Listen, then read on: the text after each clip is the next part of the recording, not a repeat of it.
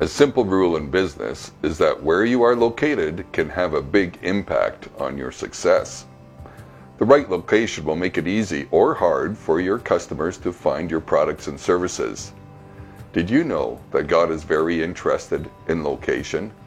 This is especially true when it comes to giving him due honor and responding to his lordship. Jesus quoted Isaiah the prophet and said, These people honor me with their lips, but their hearts are far from me. Christ was calling on the people to change the location of their commitment from their lips to their heart. Their talk was not matched by their lifestyle.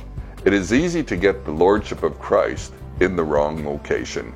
Many in our day have fallen into that mistake.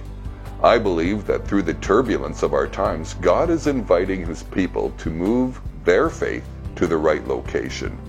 Let me ask you is the Lordship of Christ in your heart or just on your lips?